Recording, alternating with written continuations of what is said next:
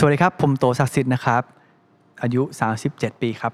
สิ่งที่ผมได้เรียนรู้กับการ coming of age ก็คือ อย่าเอาความสุขไปแขวนไว้กับ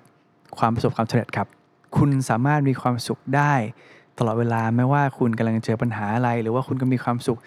หาความสุขให้เจอคว้าความคิดบวกๆนั้นให้เจอครับผม และผมเชื่อว่าคุณจะผ่านมันไปได้ อย่างแกร่งขึ้นและอย่างมีความสุขขึ้นแน่นอนครับ Listen to the Cloud เรื่องที่ The Cloud อยากเล่าให้คุณฟัง Coming of Age บทเรียนชีวิตของผู้คนหลากหลาย และสิ่งที่พวกเขาเพิ่งได้เรียนรู้ในวัยนี้ สวัสดีครับ ยินดีต้อนรับเข้าสู่รายการ Coming of Age นะฮะ วันนี้ผมเนทพัชช่างแดง รับหน้าที่เป็นผู้ดำเนินรายการครับ คุณฟังครับแขกรับเชิญของเราในวันนี้ฮะคือนักร้องนักเปียโน ที่คนทั่วไปเนี่ยวาดภาพว่าเขาโรแมนติกสุดๆ และปีที่ผ่านมาก็คือปีแห่งการเปลี่ยนแปลงครั้งใหญ่ในชีวิตของเขาฮะในวาระที่เขาเพิ่งปล่อยซิงเกิลใหม่ล่าสุด ไปเมื่อกลางเดือน ชื่อเพลงว่าน่ารักอะไรเบอร์นี้ เราเลยชวนเข้ามาพูดคุยถึงเรื่องราว coming of age ของเขา ในปีที่ผ่านมาให้เราฟังในรายการตอนนี้ครับ ผมขอสวัสดีแล้วก็ยินดีต้อนรับ พี่โตศักดิ์สิทธิ์เวชสุภาพรเข้าสู่รายการของเราอย่างเป็นทางการครับ สวัสดีครับพี่โต สวัสดีครับ เออทำไมเราถึงนัดกันที่ที่สตูดิโอแห่งนี้อะคือผมจำได้ว่าเราอะพยายามนัดกันหลายครั้งแล้วอืมแล้วก็เอ่อผมส่วนใหญ่ผมมีถ่ายรายการ แล้วบางทีมันถ่ายที่สตูดิโอมันไกลไงครับ แล้วก็ก็เลยพยายามหาคิวให้อยู่บอกเขาว่า บอกพี่ผู้จัดการว่าพี่ครับนัดมาที่ที่วันไหนที่เราเสร็จงานเร็วแล้วนัด ทางเขามาต่อไหมอะไรเงี้ยอืมผมขอโทษที่ผมไม่สามารถทำให้อย่างนั้นได้ เพราะวันนี้ตั้งใจว่าจะเลิก4ี่โมงเย็นตอนนี้ก็ประมาณห้าโมงสี่สิบห้าแล้วอะไรเงี้ยเพิ่งเสร็จกองถ่าย MV เพลงใหม่กันครับ ที่สตูดิโอเต้นครับ ก็ขอบคุณที่รอครับ แล้วก็ดีใจที่ได้ได้คุยครับติดตามได้ฟังอยู่ แล้วก็ดีใจที่จะได้มีโอกาสตื่นเต้นที่จะมีได้มีโอกาสพูดคุยเรื่องนี้ เพราะว่ามันไม่ใช่ทุกๆวันที่เราจะได้รับโอกาสการสัมภาษณ์การพูดคุยในเรื่อง อย่างที่บอกอะครับอืมอืมยินดีครับ The Cloud ครับก็ยินผมดีเหมือนกันครับพี่โตเล่าเกี่ยวกับเพลงใหม่ให้เราฟังได้ไหมครับ เพลงใหม่เนี่ยเป็นเพลงเอ่อเป็นเพลงที่ชื่อว่าน่ารักอะไรเบอร์นี้ครับอืมเป็นเพลงเอ่อเป็นเพลงที่ผมอัดไว้และเป็นเพลงที่ผม เพลงนี้เป็นสำหรับผมแล้วเหมือนกับเป็นการเป็นการรวม Dream Team เลย ผมแต่งเพลงนี้ร่วมกับคุณแทน Lipta กับคุณข้าว Fellow Fellow ซึ่งเป็นซึ่งตอนนี้สองคนนี้เป็นเป็น songwriter ที่ แต่งเพลงฮิตที่ติด radio chart มากมายเลยได้ได้มีโอกาสทำงานร่วมกัน แล้วก็ได้มีโอกาสร่วมงาน featuring กับนิชคุณจาก 2PM นะครับ ได้มีโอกาสท่อนแร็ปของนิชคุณเนี่ย ผมก็โทรไปหาน้อง Wonder Frame อืมถามว่าเฟรมปกติเฟรมเขียนแร็ปให้คนอื่นหรือเปล่าเฟรมบอก ไม่ค่อยนะคะพี่เพราะแร็ปเปอร์เขาส่วนใหญ่เขาก็มีลายเซ็นของตัวเองอะไรอืเงี้ยมอืม ผมก็เลยบอกว่าเออแต่พี่จะทำเพลงแบบเพลงหนึ่งอะแล้วคนที่จะมาฟีเจอริงแรปเนี่ยเป็นนิชคุณอะไรเงี้ยเฟรมก็เลยบอกว่าโอ้ยได้ค่ะได้เลยค่ะเพราะหนูก็หนูโตมากับวัยเขาเลยค่ะอะไรเงี้ยเฟรมก็เลยทำเขียนให้ แล้วก็รวมอีกออสไตล์คนหนึ่งที่มาก็คือ พอมันเพลงเนี้ยผมอัดเสร็จตั้งแต่ก่อนโควิดครับอืมผมอัดเสร็จ ผมอัดร้องกับนิชคุณวันที่ 19 กุมภาพันธ์ผมจำไม่เลยรูปรูปเพิ่งขึ้นในมือถือเอง ตอนนี้เป็นผมอัดเพลงนี้เมื่อ 19 กุมภาพันธ์ 2020 เมื่อวันแล้ววันเนี้ยณวันที่เราสัมภาษณ์กันอยู่ครับ มันคือวันที่ 9 กุมภาพันธ์ 2021 นะฮะอัดเพลงนี้เสร็จเมื่อปีที่แล้วปุ๊บพอเจอโควิดเจอล็อกดาวน์นิชคุณกลับมีเกาหลีนิชคุณไม่สามารถกลับมาได้ครับ ก็เลยเราไม่ได้ปล่อยเพลงนี้กันยาวเลยจนมาถึงปีนี้โควิดรอบที่สองแล้วเราก็ยังไม่ได้ปล่อยเพลงนี้อยู่ เราก็เลยคิดว่าปล่อยเพลงนี้เถอะ แล้วก็เลยเอ่อแล้วทางค่ายก็บอกว่าทำไมโตไม่ ไม่ชวนน้องไบรท์มามาเต้นด้วยใน MV นี้เพราะเป็นเพลงสนุกสนานอะไรเงี้ยอืมอืมก็เลยเป็นครั้งแรกเลยที่ได้ชวนไบรท์มาเต้นอยู่ใน MV นี้ด้วยครับนั่นแหละครับก็เลยแบบน่าสนุนะก็เป็นอะไรที่ใหม่สำหรับผมมากนะอืมเพราะว่าในมุมผมอะเพลงเนี้ยมันเป็นนอกจากเรื่องของ Dream Team กับการได้มีคนเก่งๆมาร่วมงานเนี่ยสำหรับผมแล้วมันเป็น ถ้าจะบอกว่าคอลัมน์วันนี้เราพูดถึง coming of age เนี่ยคือ coming of age จริง ๆสำหรับผมแล้วมันคือการ การที่ just enjoy life แล้วก็ let it let it go อะครับอืมอืมคือผมก็ไม่คิดว่าผมวันหนึ่งผมจะมีมีซิงเกิลแบบนี้อืมมันก็เป็นการเดินทางมาจากอ่านปากของฉันนะที่อืมกับเด็กผู้ชายคนหนึ่งที่นั่งเล่นเปียโนอย่างเดียว ไม่ทำอะไรเลยสัมภาษณ์ก็ไม่ค่อยพูดเพราะว่าอืมเขินมากอะไรเงี้ยแล้วเล่นเปียโนอย่างเดียว จนมาถึงวันนี้ที่เรามีเพลงที่มีท่าเต้นด้วย เรามีเพลงที่มีแร็ปด้วยอืมแล้วเราก็ happy กับมันมากเลยเพราะว่าเรารู้สึกว่ามันไม่มีกฎเกณฑ์อะไรเลยเราไม่ได้ซีเรียสเลยว่า เราต้องโซโล่เปียโนนะต้องมีเปียโนนะไม่มีเลยคือตอนนี้คืออะไรก็ได้คือ enjoy อย่างเดียวครับ จากอ่านปากของฉันนะมาถึงอ่าเพลงเนี้ยพี่โตคิดว่าพี่โตโตขึ้นมากแค่ไหนครับ coming of age สำหรับผมเหรอผมว่า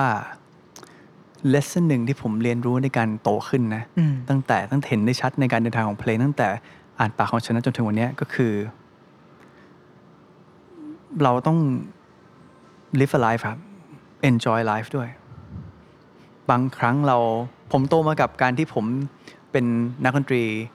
ผมถูกสอนมาจากเขาเรียกว่าอะไรเป็นเป็นนักนักเปียโนที่ถูกผมเด็กๆผมซ้อมเยอะมากอืมแล้วความฝันของผมคือการเป็นนักดนตรีการเป็นศิลปิน อย่างที่ผมอยากจะเป็นอะไรเงี้ย ผมโตมากับการที่ดนตรีเราต้องทำเองเราแต่งเองเราเรียบเรียงเอง เล่นเองร้องเอง ตอนตอนชุดรักเธอนั่นนะจนชุดแรกๆของผมในการทำงานน่ะผมทำงานเอง อัลบั้มหนึ่งน่าจะประมาณ 80-90%นี่รวมรวมถึงเบื้องหน้าด้วยนะครับ ผมออกไปสัมภาษณ์ออกไปทัวร์คอนเสิร์ตออกไปนู่นไปนี่กลางกลางคืนกลับมา ผมก็นั่งแต่งเพลงเอง เรียบเรียง จนผมไม่คน ผมรู้ว่าอัดกีตาร์ amp นี้เอฟเฟกนี้เราเป็นคนนั่งเลือกเลย จนวันที่ mix เสร็จเรานั่งเป็นคนโอ้เช็ค mix เสร็จเราเอาแผ่นซีดีเมื่อก่อนเนี่ยสมัยก่อนเนี่ยมีอยู่เป็นซีดี master ไปส่งที่ค่ายเองเพราะว่าเราฟังเช็คหมดแล้วอะไรเงี้ยทำเองทั้งหมด จากวันนั้นจนถึงวันนี้ 10 ปีอะทุกวันเนี้ย ผมพยายามมีส่วนร่วมกับเพลงของผม ให้น้อยที่สุด เท่าที่ผมจะทำได้กลับกัน เพราะว่าผมรู้สึกว่า ผมมีชีวิตที่ผมต้องออกไป enjoy อืมผมรู้สึกว่าผมเป็นศิลปินที่มีชีวิตที่ต้องออกไปใช้ชีวิต คุณไม่สามารถจะบอกว่าเราจะเป็นกำลังใจเราเราจะเป็น inspiration ให้กับคนอื่น โดยที่คุณลืมไปหรือเปล่าว่าคุณก็ต้อง be inspired เหมือนกัน คุณก็ต้องออกไปหา inspiration เหมือนกันคุณก็ต้องออกไป happy เหมือนกัน คุณจะร้องเพลงรัก โดยที่คุณเข้าใจว่าอ๋อความรักมันคงเป็นประมาณนี้แหละมั้ง มันเทียบอะไรไม่ได้เลยกับการที่คุณเข้าใจแล้วอ๋อความรักเป็นแบบนี้อ๋อชีวิตมันเป็นแบบนี้อ๋อ happy มันเป็นแบบนี้อ๋อผิดหวังมันเป็นแบบนี้ นี่มันคือชีวิตฉะนั้นเนี่ยที่เขาบอกศิลปะมันคือชีวิตเนี่ยมันมันมันใช่เลย ก็เลยรู้สึกว่าแบบตอนนี้ผมผมลดความผมไม่ได้แคร์มากเรื่องว่าผมต้องเครดิตในอัลบั้มผมต้องทำอะไรบ้าง ผมต้องแต่งเองหรือเปล่าไม่จำเป็นเลยผม สบายๆ ไปเล่นคอนเสิร์ตผม enjoy เดียวจากที่เมื่อก่อนว่าเฮ้ยมันต้องเล่นให้ perfect ต้องซ้อมไม่เยอะไม่ได้แปลว่าไม่ไม่ไม่ได้แปลว่าเดี๋ยวนี้ไม่ซ้อมนะครับ ซ้อมแต่พอขึ้นเวทีแล้วมันเล t โกไปหมดเลย อะไรก็ได้ ผม happy หมดเลย วันนี้ผมขึ้นบนเวที วันนี้โชว์มันอาจจะสิบเต็มสิบหรือว่าวันนี้โชว์มันอาจจะแปดเต็มสิบอืมผมผมมีความสุขหมดเพราะผมจะกลับบ้านแล้วผมก็จะนอนหลับอย่างสบายแล้วก็จะมีความสุขแล้วพรุ่งนี้ก็ตื่นมาเป็นอีกวันหนึ่งละ enjoy life เหมือนเดิม นี่คือสิ่งที่ผมเรียนรู้แล้วผมรู้สึกว่าพอมันสบายขึ้นเนี่ย ชีวิตมันมีความสุขขึ้นเยอะเลย มากๆด้วย อะไรมันทำให้พี่โตกลับทิศทางอย่างเงี้ยครับ ผมว่ามันมีช่วงหนึ่งนะครับ ที่ผมแบบผมทำงานอย่างเต็มที่เลยอะอืมแล้วผมก็รู้สึกแบบเบิร์นเอาท์มาก ผมรู้สึกผมผมเหนื่อย ผมรู้สึกว่าผมหมดอินสปิเรชันมากอะแล้วผมก็รู้สึกว่าแบบเฮ้ยเราเราเรา บางทีเราต้องการยิ่งเราต้องการให้มัน perfect เท่าไหร่ มันก็จะไม่ perfect เท่านั้นอืมยิ่งเราคิดว่าเรามันต้องเป็นอย่างเงี้ยร้อยมันก็จะไม่มีทางได้ร้อยเป๊ะเลยอืมเพราะว่ามันจะมีนู่นมีนี่ แต่นั่นมันคือสีสันของชีวิตอะอืมแล้วผมรู้สึกว่าเฮ้ยเราเราจะไม่เอาความสุขของเรา ความหวังอะไรของเราเราไปไปผูกไว้บนคำว่ามันต้อง success ตามที่เราต้องการละเพราะว่า มันก็มันก็เคยเจ็บมาบ้าง มันก็เคยสมหวังมาบ้าง แต่ชีวิตมันเป็นแบบนี้ครับมันเหมือนกับเมื่อก่อนเราฝันว่าชีวิตผมผมโตมาตั้งแต่เด็กๆเนี่ยคือผมมองว่าชีวิตผมมีความฝันที่จะเป็นศิลปินนักดนตรี ตั้งแต่เด็ก ๆ เลย คือถ้าเกิดเด็กๆคนครูถามว่าอยากเป็นอะไรเนี่ย หลายคนก็อาจจะบอกว่าเป็นพยาบาลครับเป็นหมอเป็นอะไรว่ากันไปสมัยก่อน ผมเป็นแต่เด็กๆเลยผมมาตอบเลยว่าผมอยากเป็นศิลปินนักดนตรี แล้วผมก็ใช้ชีวิต ในทุกในทุกๆวัน เพื่อจะมาถึงในจุดจุดที่ผมเป็นเลยซ้อมดนตรีทุกๆวัน ผมทำนู่นทำนี่ทุกๆวัน เพราะว่าเราต้องการอยากจะเป็นในสิ่งที่เราเป็น พอมาถึงวันที่เราเป็นเนี่ย เรารู้สึกว่าเขาเรียกว่าอะไรอะมันเหมือนกับ มันบางทีเราต้องการให้มันเขาเรียกอะไรเหมือนคุณขึ้นภูเขาแล้วกันอืมเหมือนคุณขึ้นภูเขา แล้วทุกคนบอกว่ายอดภูเขาอะมันคือจุดนี้ แล้วเราก็เดินขึ้นไปอย่างตั้งใจเลยตั้งแต่เด็กๆเดินขึ้นไปดูปุ๊บเราก็ได้ขึ้นไปถึงสัมผัสอืมท็อป of the hill ละเราก็เห็นว่า อ๋อมันสวยงามนะ มันแบบมันก็มันก็เขียวอากาศดีสวยงาม แต่คนเราไม่สามารถอยู่บนจุดยอดของภูเขาได้นาน อากาศก็ไม่ค่อยมียิ่งสูง ยิ่งหนาวยิ่งสูงยิ่งไม่ค่อยมีออกซิเจนด้วยอืมเราวันหนึ่งเราก็ต้องเดินลงอืมตอนเดินลงนั่นน่ะ มันก็อาจจะมีความ ว้าเหวมีความท้อมีความมีความความรู้สึกต่างๆกังวลต่าง ๆ เข้ามา เพราะว่าเราไม่รู้ว่าเราจะได้มีโอกาสขึ้นไปอีกหรือเปล่าอืมแต่สิ่งที่ผมเรียนรู้ก็คือ ความสุขอะ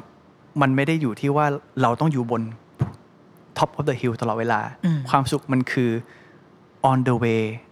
ทุกๆ moment on the way ตอนที่คุณขาเดินขึ้นไป ตอนที่คุณกำลังซ้อมหนักๆเลยกว่าจะขึ้นไปข้างบนเนี่ยมันก็มีความสุขอีกแบบ อยู่ข้างบนแน่นอนมีความสุขอีกแบบ วันหนึ่งที่คุณเดินลง มันก็เป็นความสุขที่ที่อุ่นๆเจ็บๆแต่มันเป็น lesson ใหญ่ให้คุณเรียนรู้ในชีวิตว่า อ๋อ ชีวิตมันก็จะมีหลายๆภูเขาให้ขึ้น ให้ลงให้ขึ้นเลยคงอืมมีหน้าแหละตอนที่เราขึ้นใหม่ๆ ตอนที่เรากำลังปีนขั้นขึ้นภูเขาอย่างวิ่งเหมือนกับถ้าเป็นภาพผมผมคงวิ่งแบบวิ่งแบบอืมอืมวิ่งสปีดเลย เพราะว่าเราแบบตั้งใจมาก แล้วผมก็เจอผู้ใหญ่หลาย ๆ ท่านที่เขากำลังบอกว่าโต โตทำการเยอะไปเปล่าโตไม่กลัวหมดแรงบันดาลใจหรอครับอะไรเงี้ยผมจำได้พี่บอยโกวิชพงศ์เคยถามผมว่าโตครับ โตออกเข้าวงการเนี่ยโตเข้ามาเมื่อ 10 ปีแรกของโตเนี่ยโตออกไปประมาณ 11 อัลบั้มทั้งร้องทั้งบรรเลงทำเองหมดเลย โตไม่กลัวหมดไฟหรอครับ ผมจำได้ว่าผมตอบพี่บอยโกวิชพงศ์ว่า ไม่ครับพี่ ผมอะผมคิดว่าไม่มีวันไฟหมดแล้วครับ ผมไฟแรง ผมตอบคำนี้เลยผมจำได้ ตัดภาพมาอีกทีพอผ่านไปสิบกว่าปี ผมแบบ ผมนั่งแบบเข้าใจเลยพี่ ผมเดินไปหาพี่บอยอีกที ผมบอกพี่ผมเข้าใจละอืมผมเข้าใจทำไมถึงพี่บอกอย่างนั้นน่ะ มันก็เลย ไม่รู้ว่ามันก็เลยทำให้เราเราค่อนข้างจะสบายสบายขึ้น อย่างที่บอกไม่ว่าชีวิตจะเป็นยังไง ผมผมไม่ต้อง be happy ให้ได้ทุกโมเมนต์ของชีวิตอะไรเงี้ยครับต้องหามุมบวกให้เจอในทุกโมเมนต์ของชีวิตครับผมหมายความว่าพี่โตก็ยังสนุกกับการทำงานทุกๆวัน สนุกครับอืม แต่ผมไม่เอาความหวังไปตั้งที่ว่ามันต้องขึ้นอันดับหนึ่งไหมอือืมมันต้อง work ไหมมัน success ไหมแน่นอนแล้วเราตั้งความหวังแล้วเราทำอย่างเต็มที่ แต่เราต้องบอกตัวเองว่าไม่ว่า outcome มันจะเป็นยังไง เนี่ยอืมมันจะไม่มีผลกระทบ ต่อความสุขในชีวิตเราอืมผมว่านี่สำคัญนะครับ เพราะว่าไม่งั้นมันจะกลายมันจะกลายเป็นเราทำงานเพื่อ เพื่อผลลัพธ์ที่มันต้องของบนความบนบนความ คาดหวังอืมของคนอื่น และบนปัจจัยที่เราควบคุมไม่ได้ด้วยถูกไหมครับการเป็นการเป็นคนตรงเนี้ยทำงานตรงเนี้ยมันมันคาดหวังอะไรไม่ได้สักอย่างเนี่ยอย่างยกตัวอย่าง ง่ายๆเลยปีที่แล้ว ไม่ว่าจะเป็นเป็นโควิด เข้ามาใครจะคิดอืมมันมันมีหลายๆอย่างที่มัน going on ไปอยู่ในโลกใบเนี้ยฉะนั้นเนี่ยหน้าที่คือเราทำงานตัวเองอย่างตั้งใจทำให้ดีปุ๊บแล้วเราก็ enjoy ละเมื่อไหร่ที่คุณขึ้นเวที เมื่อไหร่ที่คุณเดินขึ้นเวทีหรือว่าเมื่อไหร่ที่คุณปล่อยอะไรออกไปผลงานอะไรปุ๊บคุณ enjoy เลย ครับผม การไม่คาดหวัง การทำงานแบบไม่คาดหวัง มันคนละเรื่องกับการทำงานแบบไม่มีวินัยใช่ไหมครับโอ้คนละเรื่องกันครับอืมบางทีคนใช้ ผมว่าบางทีคนใช้การทำงานแบบ มันเป็นเหตุมันเป็น excuse ให้กับบางคนที่บอกว่าเฮ้ยงั้นฉันก็ lazy ดิ มันต้องถามตัวเองว่าตกลงคุณ lazy หรือว่าคุณ หรือว่าคุณคุณแบบเขาใช้อะไรนะเขาใช้คำว่าอะไรนะเขาเหมือนกับคล้ายๆเอ่อ บางทีบางคนที่เขาโตแล้วเขาเรียกว่านิ่งเหรอหรือว่าเก่าหรือว่าเข้าใจคล้าย ๆ แบบ break through ชีวิตแบบเข้าใจแล้วว่าแบบเออมันเป็นอย่างเงี้ยอืมมันเหมือนกับบางทีเวลาเราเป็นเด็ก ๆ รุ่นใหม่ไฟแรงแล้ว ผู้ใหญ่เขาผ่านอะไรมาเขาก็จะนิ่งไว้แล้วเขาก็จะบอกว่า เออเดี๋ยวเดี๋ยวมันเดี๋ยวมันคงเข้าใจชีวิตเองแหละอ่าแล้วเราก็ยังไม่เข้าใจจนวันหนึ่งที่เราไปถึงตรงนั้นแล้วเราว่าอ๋อ เออ เข้าใจละมันเป็นแบบนี้นี่เองอะไรเงี้ย ผมว่าคุณต้องถามตัวเองก่อนว่าคุณทำอย่างมีวินัยคุณทำอย่างเต็มที่แล้วหรือเปล่า อะไรเงี้ยผมว่านี่นี่มันเป็นนี่มันเป็นเส้นบางๆที่คุณต้องตอบตัวเองให้ได้ด้วย แล้วแรงบันดาลใจของพี่โตอืมในในแต่ก่อนกับพี่โตตอนเนี้ย มันต่างกันไหมครับ ที่มาของแรงบันดาลใจ แรงบันดาลใจเหรอครับ แตกต่างครับ สมัยนี้อะผมว่า แรงบันดาลใจมาจากมาจากการใช้ชีวิตเยอะมาก เมื่อก่อนผมแรงบันดาลใจของผมมันคือมันเป็นเราเซต เราเซตตัวเองเป็นหลักว่านี่คือความฝันอืมเราใช้ความฝันตั้งแต่วัยเด็กเลยคือ นี่คือแรงบันดาลใจเราต้องไปให้ถึงจุดนี้ให้ได้ เราเต็มที่กับมันมากเลย พอทุกวันนี้แรงบันดาลใจของผมมันมาจาก มันมาจากคนรอบข้าง มันมาจากโมเมนต์โมเมนต์ของคนรอบข้างที่เกิดขึ้นกับเรา หรือว่า moment ของสิ่งที่เกิดขึ้นในชีวิตอะไรเงี้ยผมว่ายิ่งยิ่งยิ่งเข้าใจมากขึ้นเลยว่าแบบว่า ชีวิตของคนรอบข้างมันมัน matter ในชีวิตคุณขนาดไหนอะอืมสุขภาพของครอบครัว คนรอบข้างของคุณ สิ่งเหล่านี้มันสามารถเป็น inspiration ให้คุณทุกทุกวันเลย มันมันเป็นเรื่องที่แบบเราเรารู้สึกว่าผมรู้สึกว่าเราเราใช้ชีวิตบนบนอินสปิเรชันนะ แล้วผมรู้สึกว่า พอเราโอเปนขึ้นมา มันมันพอเราไม่เอาตัวเองไปนที่ตั้งว่าเราจะเราจะทำได้ตามความฝันของเราของเรา พอพอ ถอดตรงนั้นออกไป ผมรู้สึกว่ามันชีวิตมันมีอะไรให้ให้ enjoy ให้ inspire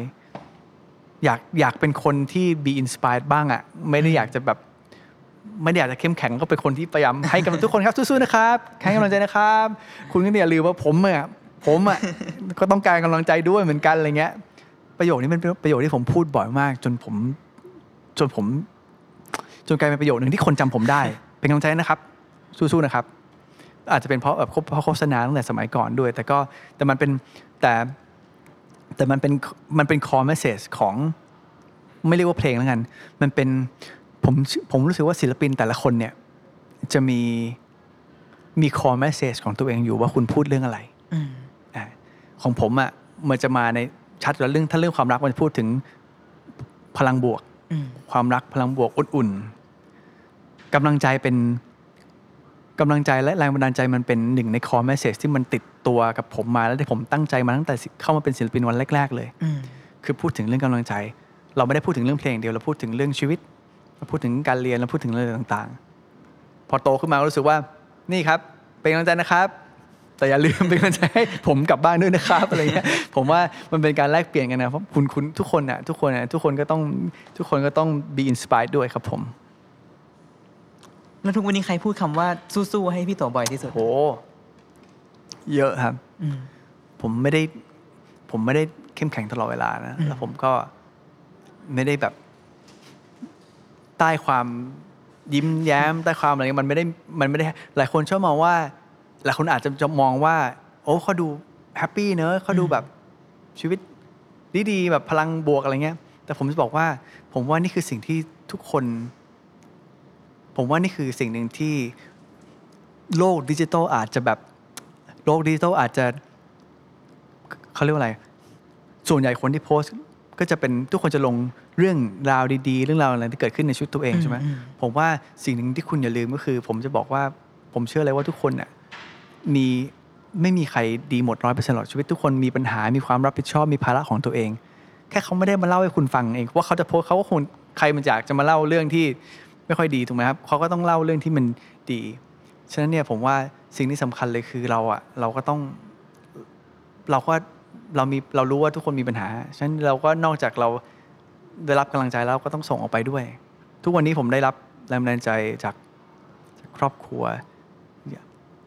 จากไบรท์จากทีมงาน จากแฟนเพลง และผมว่าสิ่งหนึ่งที่ผมอยากจะ coming of age อันหนึ่งที่ผมเรียนรู้ก็คือ คนที่เรา ต้องเรียนรู้ที่จะได้รับคำว่าเป็นกำลังใจให้เนี่ยก็คือตัวเองด้วยอืมตัวเองสำคัญ เพราะว่าคุณไม่สามารถ rely ชีวิตบนคนอื่น ให้มาคอยบอกว่า เธอสู้ๆนะอืมเธอเป็นกำลังใจให้นะ เมื่อคุณโตแล้วบางครั้งคุณก็ต้องฝึก ฝึกยืนให้ได้ด้วยตัวเอง ล้มแล้วก็ต้องฝึกลุก แน่นอนมันก็ มีเพื่อนมีคนรักมีทุกอย่างมีครอบครัวทุกคนคอยช่วยดึงคุณขึ้น แต่คุณก็ต้องฝึกเอง เพราะว่าเวลามันเกิดขึ้นเองด้วยตัวคุณเองอะคุณจะได้ลุกขึ้นได้เร็วขึ้น คุณจะได้เคยเจ็บมาก่อน ผมว่าความเจ็บข้อดีของความเจ็บในชีวิตมันเป็นอย่างนี้ ยิ่งคนได้ล้มมาเยอะยิ่คนมีแผลถลอกเยอะเขาจะลุกขึ้น เพราะเขารู้สึกว่าเฮ้ยเขาเคยโดนมาแล้ว นั่นคือสิ่งหนึ่งที่ผมนั่นสิ่งสิ่งที่ผมกลัวนะ บางทีเราคนบางทีเราถ้าเราไม่เจอความเจ็บ เราไม่นั่นนี่คือข้อดีทุกครั้งที่ผมบอกตัวเองเวลาเราเจอ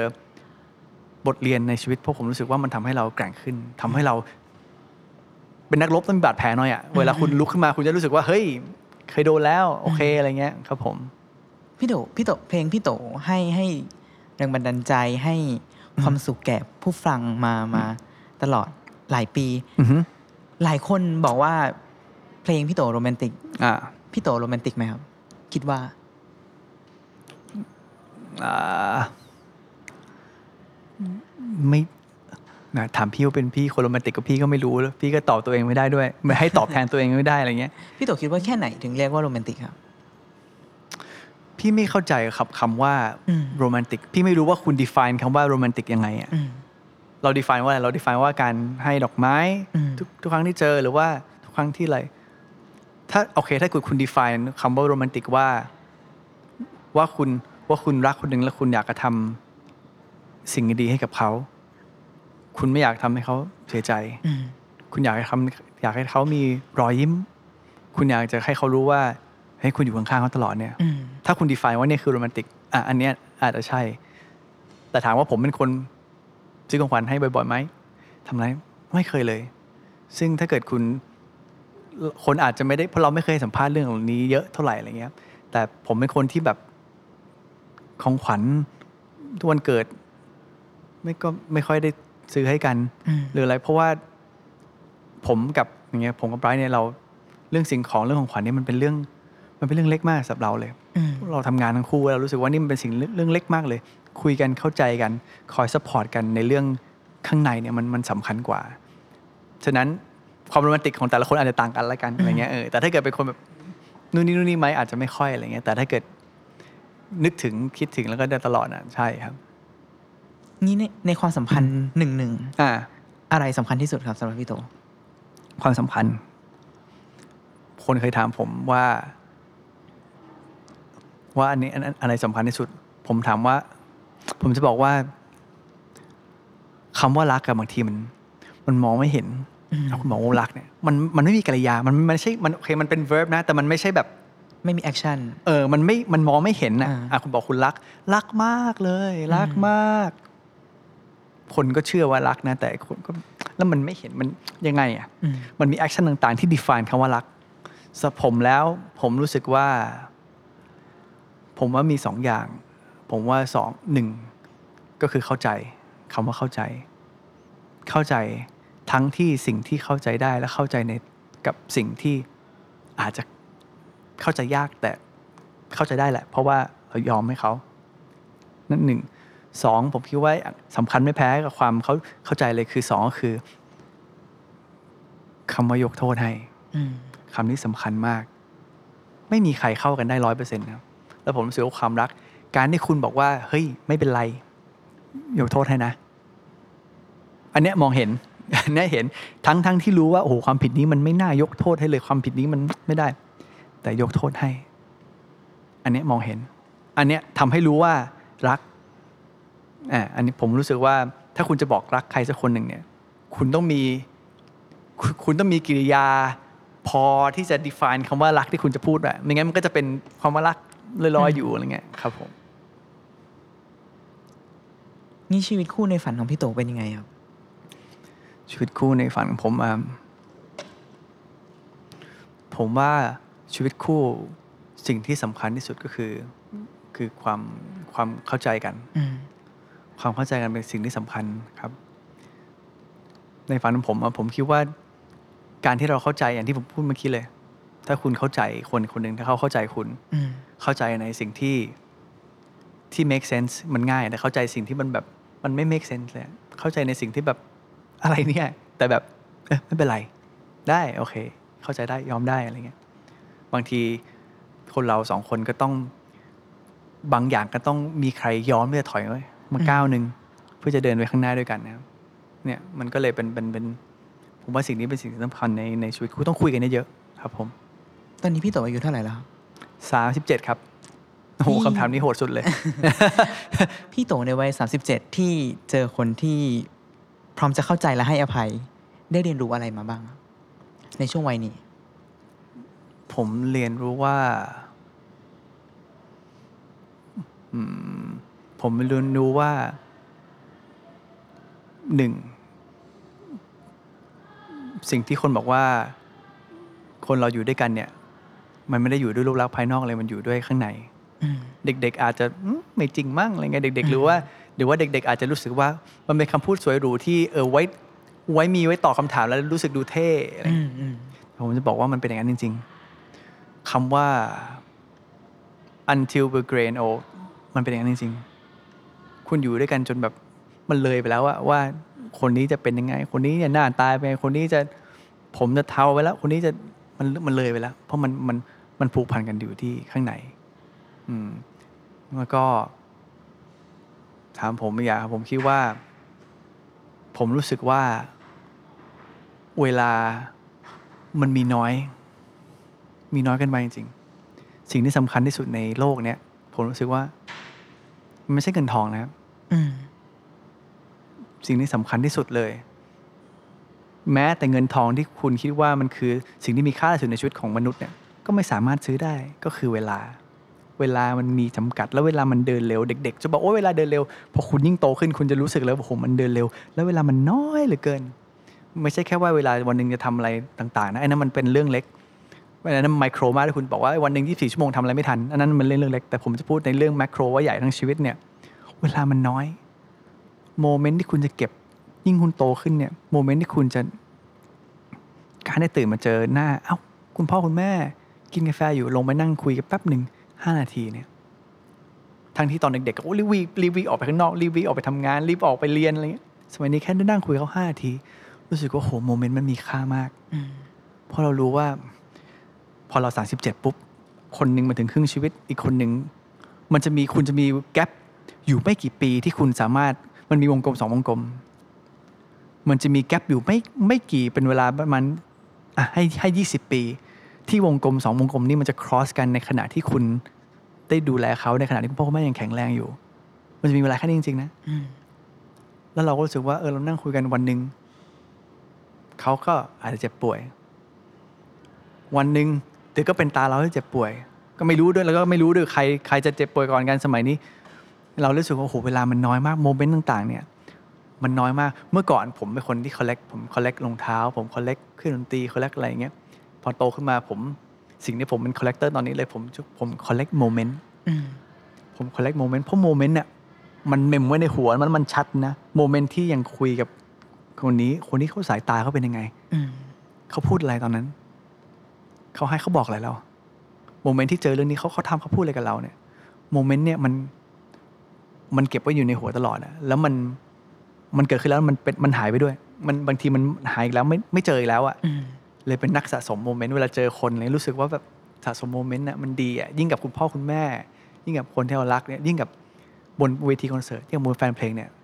สะสมโมเมนต์ผมจำได้หมด โมเมนต์ที่ผมขึ้นคอนเสิร์ตเป็นไงโมเมนต์ที่ผมขึ้นคอนเสิร์ตครั้งแรกโมเมนต์ที่โคตรตื่นเต้นโมเมนต์ที่กลัวโมเมนต์ที่คุณพ่อบอกเฮ้ยโหพูดจะร้องโมเมนต์ที่คุณพ่อบอกไม่เป็นไรนะโมเมนต์ที่ทุกคนบอกสู้ๆนะโมเมนต์ที่ขึ้นคอนเสิร์ตโดยที่ลงมาแล้วคิดว่าเออมันเราคงไม่ได้มีโอกาสกลับมาเล่นคอนเสิร์ตใหญ่ๆบนที่นี่แล้วมั้งมันเป็นยังไง แล้วโมเมนต์ที่ได้กลับมาเฮ้ยได้กลับมายืนที่นี่ด้วยจริง ๆ มันเป็นยังไงอะไรเงี้ยมัน มันจำได้หมดเลยเพราะผมรู้สึกว่ามันมันมีค่ามากเลยอะอืมโมเมนต์มันเหมือนเป็น magic ใช่โมเมนต์มันเป็น อย่างที่ผมบอกโมเมนต์มันเป็นโมเมนต์กับเวลามันเกี่ยวข้องกัน ยิ่งเรารู้เวลาน้อยเนี่ย มันทำให้ทุกโมเมนต์เนี่ยมีค่าใช่และทุกโมเมนต์เนี่ยมันไม่สามารถมันมีเงินคุณมีคุณมีเงินคุณก็ซื้อโมเมนต์ไม่ค่อยได้เพราะมันอยู่ที่ reaction ของคนเนี่ยแล้วคุณจำได้คือคุณจำว่า คุณจำแววตาว่าเขาเขามองคุณยังไงผมขึ้นคอนเสิร์ตผมก็ชอบมองคน ผมรู้สึกว่าผมมองแล้วผมเห็นสายตาเขาผมจำสายตาเขาได้ว่าเขา เขารู้สึกยังไง อืม ผมรู้สึกว่าโมเมนต์มันมันเป็น แล้วเราเก็บมาเป็นมาเป็นเขาเรียกว่าเป็น library ในในในในหัวสมองเรา ในจิตใจเราเวลาวันที่เราท้อวันที่เราเหนื่อย เราเก็บเป็น library อยู่ในตัวเรา อืม นั่นคือเหตุผลที่ต่อมาก็เลยกลายเป็นคน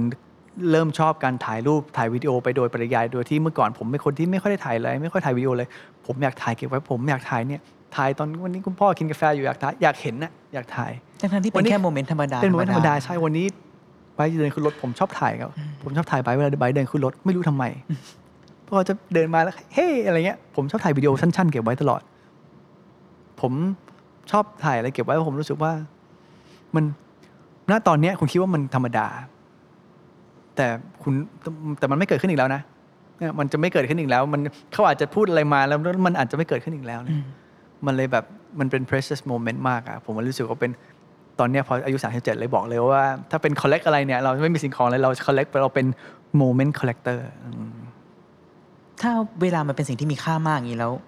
การใช้เวลาอย่างมีคุณภาพสำหรับพี่โต๋อืมคืออะไรอะ time management เนี่ยคือคือเรื่องใหญ่ของชีวิตคนเลย ผมว่าทุกปัจจัยทุกด้านของชีวิตเลย time management สำคัญมาก ๆ ถ้าเราเห็นใคร เห็นอะไรสำคัญ ถ้าเรารักใคร อันนี้ก็เป็นอีก action หนึ่งเป็นกิริยาหนึ่งของคำว่ารักเหมือนกันก็คือ คุณให้เวลา คุณจะบอกว่ารักรัก แต่ถ้าคุณไม่ให้เวลาอ้าวแล้วคุณให้เวลากับอะไร เราจะดูว่าคนเรารักอะไร เมื่อเราเห็นว่าเขาให้เวลาเนี่ยกับอะไรครับผมอะการการให้เวลาเนี่ย ตอนเด็กๆผมโตมากับ ผมโตมากับการที่ผมมีสเกจโจชัดเจนเลย ผมอยากจะเป็นนักดนตรีอยากเป็นศิลปินใช่ไหมคุณแม่เขียนตารางชีวิตให้ตั้งแต่ ผมเรียนตั้งแต่แบบไฮสคูลผมกลับบ้านผมรู้เลยว่า เลิกบ่ายสองครึ่งกลับบ้านตึ๊บมีอะไรบ้างมีเรียนภาษาไทยมีเรียนว่ายน้ำกวาดบ้านเช็ดบ้านถูบ้านซ้อมเปียโนสามทุ่มครึ่งนอน ผมมีตาราง แล้วถ้าเกิดผมทำไม่ทำตารางนี้ ผมมีบทลงโทษที่คุณพ่อคุณแม่วางไว้ วันเสาร์ตื่นมากี่โมงไปเรียนเปียโนกี่โมง กลับมาไปเรียนซ้อมดนตรีกี่โมง ผมมีตารางชีวิตหมดเลยเลยอืมเพราะว่านั่นคือนั่นคือวินัย ผมโตมาผมเข้ามหาลัยผมเรียนปุ๊บ ผมก็จะมีเวลาที่ผมเรียนตั้งใจเรียนมากๆ ผมไม่ค่อยเรียนพิเศษเพราะผมรู้สึกว่ามันมันกินเวลาเกินไป เพราะเราเราต้องนั่งอยู่ในคลาสอยู่แล้วเราจะให้ไปเรียนพิเศษอีกมันกินเวลาเบิ้ลไหมเพราะว่าพอจบเรียนคลาสจริงๆปุ๊บผมจะต้องไปซ้อมดนตรี ผมจะไปทำอย่างอื่นของผม นั่นคือสาเหตุที่เราเรารู้สึกว่าถ้าเราอยากจะได้ทั้งการเรียน อยากได้ทั้งดนตรีด้วย มันก็ต้องให้เวลามันอาจจะมีเวลาน้อยหน่อยที่ ไปเดินชิวๆเหมือนคนอื่น ผมไม่ได้ไปเดินสยามตอนอายุ 19แล้วมั้งผมไม่เคยไปสยามเลยจริงๆผมไม่รู้จักสยามสแควร์เซ็นเตอร์พอยต์น้ำพุอะไรไม่รู้จักไม่เคยไป เพราะว่าชีวิตเรามันเต็มไปด้วย schedule เราอืมแต่มันก็ต้องแลกด้วยกันกับ ถ้าคุณอยากได้อะไรที่มันพิเศษกว่าคนอื่นคุณก็ต้องจ่ายในราคาที่มันแพงกว่าคนอื่นอืม time management พอโตขึ้นมาเป็นศิลปินเป็นศิลปินเนี่ยก็เปลี่ยนพอเป็นศิลปินปุ๊บเราเทเวลาให้กับงานหมดเลยเราเต็มที่หมดเลย เข้ามาในโครงการนี่คือเต็มที่เลย ทุกอย่างเบื้องหน้าเบื้องหลัง นั่นคือสาเหตุที่ผมบอกว่า ผมถึงบอกว่า ผมไม่จะไม่เหนื่อยอย่างนี้แล้ว ผมจะมีส่วนในงานเบื้องหลังของผม น้อยที่สุดเอาที่เอาที่จำเป็นละ เพราะว่าผมอยากจะแบ่งเวลาก็น่ะออกไป live a life บ้าง ผมก็เลยจัดเวลาใหม่ละแบ่งตรงนี้ลงเพื่อออกไป live a life อืมออกไปข้างนอกออกไปหาอินสปิเรชันออกไปใช้ชีวิต จนถึงทุกวันเนี้ยผมถึงบอกว่าผมรู้สึกว่าผมแฮปปี้กับการแบ่งเวลาของของเราตรงนี้ เรารู้สึกว่าเราจะมีเวลาที่เราทำงานเต็มที่อย่าง เราจะมีเวลาที่เราออกกำลังกาย ออกกำลังกายนี่คือเป็นสิ่งที่ของผมคือหนึ่งในสเกจโจคือมัสนะคือผมแบบ ใครยังไม่ถ้าวันนี้ผมมีนัดเตะบอลเลิกงานก่อนนะ เพราะว่าถ้าผมมีนัดเตะบอลสองทุ่มอะผมทุ่มหนึ่งนี่ผมมองนาฬิกาผมว่าพี่ต้องเลิกนะ เพราะว่าให้ความสำคัญมากสำหรับผมแล้วมันคือ มันไม่ใช่แค่ just ไปเตะบอลแต่ของผมมันคือ เราทำงานด้วยความเครียดตลอด มันคือการได้ไปแบบ ได้แต่การได้เตะบอลสองชั่วโมง มันคือการได้กลับไปอยู่ มัธยมอะ อยู่ทีมบาสมัธยมทีมบอลมัธยมไม่ต้องคิดอะไรเลยสองชั่วโมงนั้นเป็นเวลาที่แบบรีแลกซ์เต็มที่ฉะนั้นสองชั่วโมงเนี้มันมีค่าสำหรับผมมาก ผมก็เลยลงเวลาให้เลย สมัยนี้ก็เลยแบบลงค่าหมดเลยว่าเฮ้ยเนี่ยวันนี้เวลานี้จะอยู่กับครอบครัวเวลานี้จะไปเที่ยวเวลานี้จะไปนู่นไปนี่ผมผมเป็นคนฟิกมาก สิ่งที่ผมทำทำให้ผมอึดหงุดหงิดมาก ก็คือการรู้สึกว่าเวลาตอนเนี้ย มันเสียเวลาโดยที่ไม่เป็นประโยชน์เลยอืมยกตัวอย่างรถติดอืมผมจะหงุดหงิดมาก ทุกคนจะรู้ทีมงานเลยว่าผมจะรู้ว่าถ้ารถติดผมจะไม่ไหวเพราะผม มันทำอะไรไม่ได้ไงมันมันก็ต้องหาว่าเออมันต้องมีธุระอะไรต้องคุยไหมต้องต้องโทรต้องอะไรต้องเอาให้เสร็จเพราะมันรู้สึกว่ามันเสียเวลารู้สึกเวลามันเดินอยู่แล้ว เราไม่ได้เราทำรู้สึกอะไรว่าเออเรารู้สึกเราไม่ทำอะไรเรารู้สึกว่า เราบางทีเรารู้สึกไร้ค่าเพราะฉันปล่อยเวลาเดินไปโดยที่ไม่ทำอะไรเลย ฉันต้องต้องทำอะไรสักอย่าง ซึ่งบางครั้งผมก็โดน โดนว่าบ้าง เธอ เธอไม่จำเป็นต้อง เธอไม่จำเป็นต้องรู้ relax บ้างนี่ก็คือ duty หนึ่งที่เคยต้องใช้อะไรเงี้ยต้องต้องใช้เวลา relax บ้างบางทีเราก็รู้สึกว่าเฮ้ยมันมันไม่ได้มันมันมันต้องทำอะไรสักอย่างอะไรเงี้ยบางทีก็เป็นคนแบบ hy-hyperactive ไปอย่างนั้นบ้างอะไรเงี้ยแต่อย่างที่ผมบอกว่า time management มันสำคัญ ต้องจัด time management ดีๆครับ มันคือ work life balance หรือเปล่า อ่า ใช่ด้วย มันก็คือ อ่าใช่ครับมันก็คือ work life น่าจะเป็นเรื่องเดียวกัน ผมว่ายิ่งเราโตขึ้นอย่างยิ่งเรายิ่งเข้าใจตรงนี้ด้วยแหละอะไรเงี้ยอืม ทุกวันนี้ความสุขของพี่โตคืออะไรครับ ความสุขอะครับ ความสุขของผม ทุกวันนี้ก็คืออืมการเล่นดนตรีของผมก็คือความสุข การเล่นดนตรี การ การเรียกว่าอะไรการได้อยู่กับครอบครัว การได้เห็นโมเมนต์อืม ต่างๆอะไรเงี้ย การแพลนอนาคต การคาดหวังวางไว้ว่าข้างอนาคตจะเป็นอะไรก็เป็นความสุข เพราะว่าผมว่าการที่เราความทุกคนมีความหวังหมดว่าอนาคตมันจะเป็นยังไง มันทำให้ชีวิตเรามีโกอะไรเงี้ย แล้วผมรู้สึกว่าการ การนึกภาพตัวเองว่า อนาคตจะเป็นยังไง การที่เรา แต่เอาจริงๆทุกวันนี้ที่ผม ทุกวันนี้แค่คิดว่าเมื่อไหร่ที่ผมคิดว่าแบบ แค่คิดว่าแบบเอ่อเมื่อไหร่ที่เราท้อหรือว่าเรารู้สึกดาวน์อะไรเงี้ยเราก็จะรู้สึกว่าแบบเราได้แค่แค่คิดเลยว่าแบบ ทุกวันนี้ การที่เราหันไปเจอคนรอบข้างอืมผมเป็นคนโชคดีคนหนึ่งที่ผมมีคนรอบข้างในชีวิตที่แบบสำหรับผมแล้วถือว่าเป็นเป็นพระพรแล้วกันอืมเป็นพระพรในชีวิตของผมเยอะแยะมาก ครอบครัวทีมงานอ่า ไม่ว่าจะเป็นแฟนเพลงทุกคนทุกคนพร้อมที่จะให้กำลังใจและทุกคนเราเราโชคดีที่เราเกิดมาแล้วเจอพวกเขาอะนี่คือความสุขแล้ว คือ enjoy เนี่ยกับผมเลยอะเออเนี่ยทุกแปลกเลยเพราะว่าถ้าเกิดมาถามผมในวันเนี้ยผมจะไม่มีเรื่องความความฝันที่จะไปถึงจุดนี้เลยอืมต้องไปถึงรางวัลนี้ต้องไปถึงอะไรเงี้ยผมไม่มีเลย เพราะว่าถามทุกวันนี้ผมแบบ ผมไม่ได้ใช้ด้วยเป็น ผมไม่ได้ใช้ชีวิตด้วยการเป็น go oriented เลยอะตอนเนี้ยอืมผมรู้สึกอืมว่าแบบผมแบบ enjoy ทุกโมเมนต์เลยอะอืมแล้วถ้าถามว่าโกในอนาคตของพี่โตคืออะไรโกในอนาคตล่ะครับ ถ้าในเรื่องงานน่ะผมผมก็ยังเป็นคนดนตรีอยู่อะผมอืมผมชอบทำงานดนตรี แต่ทุกวันนี้เนี่ยมันก็มันก็เปลี่ยนไป ทุกทุกวันนี้อาจจะเห็นเราในบทบาทใครเป็น songwriter เป็น เป็นเป็นศิลปิน เป็นนักร้องเป็น performer ด้วยแต่แต่แต่ทุกวันนี้คุณอาจจะเห็นในรายการทีวีอาจจะเป็น commentator เป็นอืมเป็นคนในรายการทีวี เป็นคนในออนไลน์ที่แบบอืมมีรายการด้วย เป็นอาจจะมีความเซเลบริตี้ด้วยอะไรเงี้ยผมว่ามันก็เป็นอีกมุมหนึ่งที่ที่เราเรียนรู้ที่จะอยู่กับมันได้อืมเมื่อก่อนผมไม่เอาเลยนะ เมื่อก่อนผมเป็นนักเปียโนนี่คือแบบผมอย่างเดียว ผมเป็นอาร์ติสต์อย่างเดียว ไม่มีทางพิกเจอร์อะอย่างทุกวันนี้คุณเห็นผมผมเล่นละครเล่นละคร เมื่อก่อนถ้าคุณถามผมตอนผมเข้ามาตอนแบบอ่านปาคองชนะนะคุณ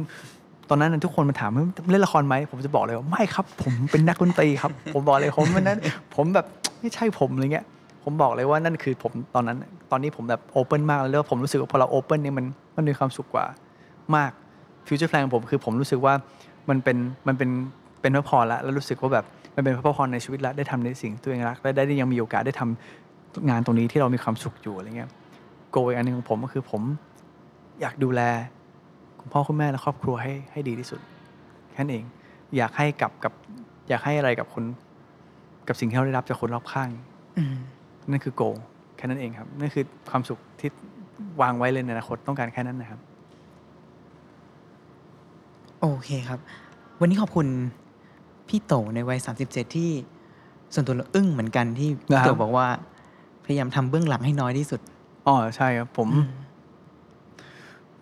ผมรู้สึกว่าการทำงานกับคนอื่น การที่คุณมันคือ moment character นะที่ผมบอกการทำงานกับคนอื่น เพราะเมื่อก่อนอะ ผมมาทำงานคนเดียวอืมผมมาทำงานคนเดียวจริง ๆ กลับบ้านปิดประตูล็อกตึ๊บตึ๊บห้องอัด ผมทำงานเองพยายามปิดทุกอย่างเอง แต่พอผมปลดล็อกตรงนั้นออกมา ผมเดินไป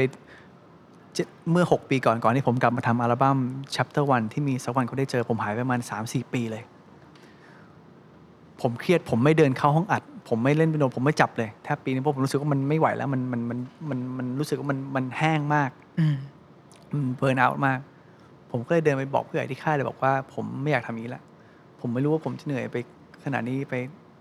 เพื่ออะไรเลย เพราะผมเป็นเหมือนกับเป็นผมเป็นเหมือน machine ในสิบปีที่ผ่านมา ผมหาคนมาช่วยผมเลย แล้วพอผมทำงานกับคนเยอะแยะไปหมด ผมมีความสุขมากเพราะมันเป็น moment มันเป็น moment ว่าคนนี้มาเขาก็จะมาแบบมาจาก background อื่นเขาก็มาจากความสามารถอื่นๆอืมพอมานั่งอยู่ด้วยกันแต่งเพลง การที่จะมานั่งคนเดียวแล้วอะฉันจะแต่งเพลงกับการที่มานั่งสามคนแล้วกินกาแฟคุยไปเรื่อยคุยเมาเมาเรื่อง แล้วก็เกิดเพลงขึ้นมาอืมมันคือ moment อืมแล้วมันแน่นอนมันดีกว่า ฉันนั่งพยายามจะแต่งอยู่คนเดียวแน่นอน มันเหมือนกับนั่ง hang out กับเพื่อนแล้วแต่งเพลงออกมา มันเป็น moment ส่งมาให้คนที่ทำเขาก็มีลายเซ็นของเขาอะเชิญเลยอะไรเงี้ยมันทุกอย่างมันเลยอันเนี้ยคือ moment หนึ่งเรารู้สึกว่าการ interactกับคนอื่นอะมันเป็นมันเป็น moment ที่เราขาดไปสมัยก่อนอะก็เลยตอนนี้ก็เลยเอาเลยครับ เพราะผมรู้สึกว่าเรารู้ว่าเราทำอะไรได้ดี แล้วเราก็รู้สึกว่าถ้าเราอยากหาอะไรที่มันแปลกๆ หรือว่าหาอะไรที่มันใหม่เนี่ยคุณก็ต้อง interact กับคนอื่นเยอะๆเหมือนพูดคุยหา inspiration จากคนอื่นเยอะๆทุกวันนี้ก็เลยกลายเป็นเป็นอย่างนี้เลยครับ ก็เลย open มาก ที่มาของเพลงนี้ก็เป็นอย่างนี้ก็คือนั่งคุยกันอืมเนี่ยที่มาของเพลงน่ารักอะไรเบอร์นี้เนี่ยรู้ไหมครับมาจากที่ผมกับแทนกับข้าวมานั่งคุยกัน3คน ก่อนอืมโควิดนั่งกับแทนบอกตบผมบอกว่าเนี่ยเราจะแต่งเพลงใหม่อืมนี่เป็นครั้งแรกที่มันนั่งแต่งด้วยกันเลย เพราะว่าทั้งที่แทนลิปตากับข้าวเฟโลรู้จักกันมานานแล้วแทนรู้รู้จักกันมานานมากแล้วแล้วก็เพิ่งบอกว่าเฮ้ย co-write กันเถอะเพราะเราเบื่อแล้วเรามานั่ง co-write กัน แล้วก็นั่งคุยกัน3ชั่วโมงไม่เกิดอะไรขึ้นเลยเพราะคุยนั่นคุยฮาไปเรื่อย เราไม่เริ่มแล้วเพิ่งยังไม่ค่อยดีอะยังไม่ค่อยใช่แล้วอยู่ที่แทนก็บอกเออเออเปิด demo มาเนี่ยเนี่ยเราแต่งเพลงนี้ เรามันมีงานโฆษณาเป็นครีมทาหน้าอะไรไม่รู้อะแล้วเราเขาให้เราต่อแต่งเพลงนี้เล่นๆอืมเราแต่งมาเล่นๆแล้วก็เขาไม่ได้ใช้อะไรเงี้ยลองฟังก็เปิดมา มันก็ร้องน่ารักเกินอะไรเบิร์นผมว่าเฮ้ยแทนคำนี้ดีอืมแทนเฮ้ยจริงเหรอแล้วเออเนี่ยเข้าเลยแทนว่าเออจริงว่ะเข้า แต่งที่เหลือไหมก็เลยแต่งที่เหลือต่อออกมาจากนั้นอืม จริงๆแล้วเป็นเพลงโฆษณาครีมเนี่ยมันก็เป็นโมเมนต์ที่เราจำได้ว่าเฮ้ยเนี่ยมันมันมาจากเรื่องอย่างเงี้ย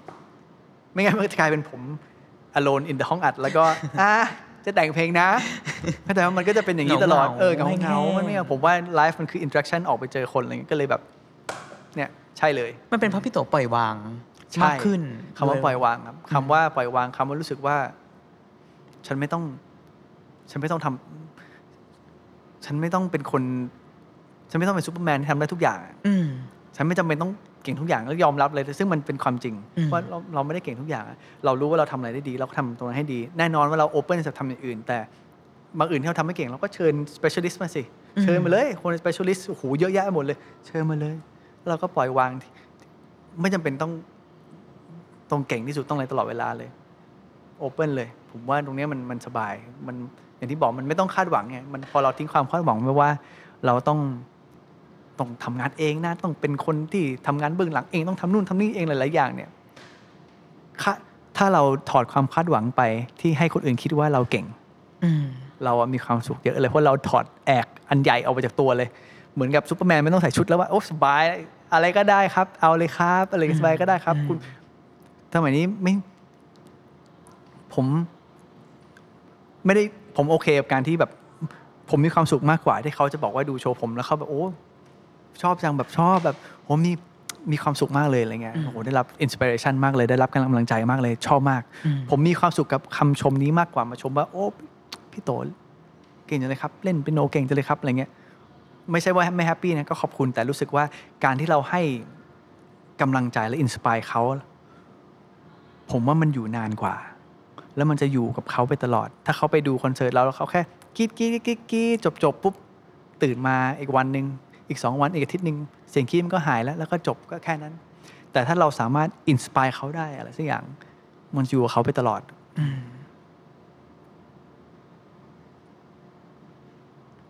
โหหมายความว่าความสุขของพี่โตในวันเนี้ยกับความสุขของพี่โตในอดีตอะในฐานะศิลปินมันไม่เหมือนกันแล้วไม่เหมือนกันอืมไม่ใช่ว่าก่อนไม่ไม่ใช่ว่าเมื่อก่อนไม่ดีนะอืมมันก็ดีนะณโมเมนต์นั้นโมเมนต์นั้นอ่าแต่ทุกวันเนี้ยไม่เหมือนกันเลยอืมณณทุกวันนี้มันคนละคนละแบบเลยอย่างเงี้ย แล้วมันถึง แล้วผมว่าเป็นอย่างเงี้ยมันมันมีความสุขกว่ามาก เอาบางทีอะอันนี้คิดแบบนี่เป็นข้อแย่ของผมหนึ่งคือผมยังคิดจริงๆนะผมยังคิดเลยว่าถ้าเกิดผมคิดอย่างนี้ได้นั่นแหละตั้งแต่วันนั้นนะแล้วกลับไปรีดูสิ่งที่ตัวเองทำในวันนั้นนะอืมมันจะ มันน่าจะดีกว่านั้นเยอะเลยนะอืมแต่ผมว่าชีวิตมันก็เป็นอย่างนี้แหละว่า คุณไม่มีทางเตรียมตัวได้ดีที่สุดอะทุกครั้งเลยคุณเตรียมอะไรได้อย่างเต็มที่เลยแล้วพอคุณผ่านไปปุ๊บ มันก็จะแบบไม่เห็นดีเลย ได้แค่นี้เองอะไรเงี้ยแล้วพอคุณโตขึ้นไปอีกคุณก็จะกลับไปมองตัวเองว่าแบบทำไมเมื่อก่อนไม่เป็นอย่างนี้ทำไมเมื่อก่อนไม่เป็นอย่างนี้ใช่ไหมอะไรเงี้ยมแต่ผมว่ามันก็ ในมุมหนึ่งมันคือมันคือ sign ที่ดีนะ เพราะมันคือ sign ว่าคุณคุณ evolve ไงคุณคุณโตคุณคุณ coming of age คุณโตไปแล้ว ถ้าคุณคิดเหมือนเดิมที่คุณคิดอยู่ 5 ปีแล้ว ผมว่าอันนั้นน่ะนั่นน่ะปัญหาละอันนั้นน่ะ problem ละแต่ถ้าเกิดคุณเปลี่ยนไปแล้ว อันนั้นน่ะคือสิ่งที่ดีครับ พี่โตก็ไม่ได้ regret ไม่สิ่งที่เคย regret ทำไปเลยแค่รู้สึกลองนึกดูว่าถ้ากลับไปตอนหน้าตอนนั้น เราพร้อมกว่านี้เราพร้อมทางด้าน mental กว่านี้เราอะไรกว่านี้อืมมันน่าอืมมันอาจจะดีกว่านี้ไหมมันไม่มีประโยชน์กลับไปคิดมันก็ไม่มีประโยชน์เออผมแค่รู้สึกว่ามันมันดีที่สุดณเวลานั้นแหละเราอืมสิ่งที่มีความสุขคือเราเราเราต้องมีความสุขณวันเนี้ยเราณวันเนี้ยทำให้ดีที่สุดครับผม โอเคครับ ขอบคุณพี่โตที่มาแชร์เรื่องราว แง่คิดในการทำงานในการใช้ชีวิต ความสัมพันธ์รวมถึงบทเรียนที่พี่โตได้เรียนรู้ในวันนี้ให้แก่ ชาว The Cloud ฟังครัขบอบคุณผมพี่โตมากครับ สวัสดีขอบคุณครับบสวัสดีครับ ติดตามเรื่องราวดีๆ และรายการอื่นๆ จาก The Cloud ได้ที่ readthecloud.co หรือแอปพลิเคชันสำหรับฟังพอดแคสต์ต่างๆ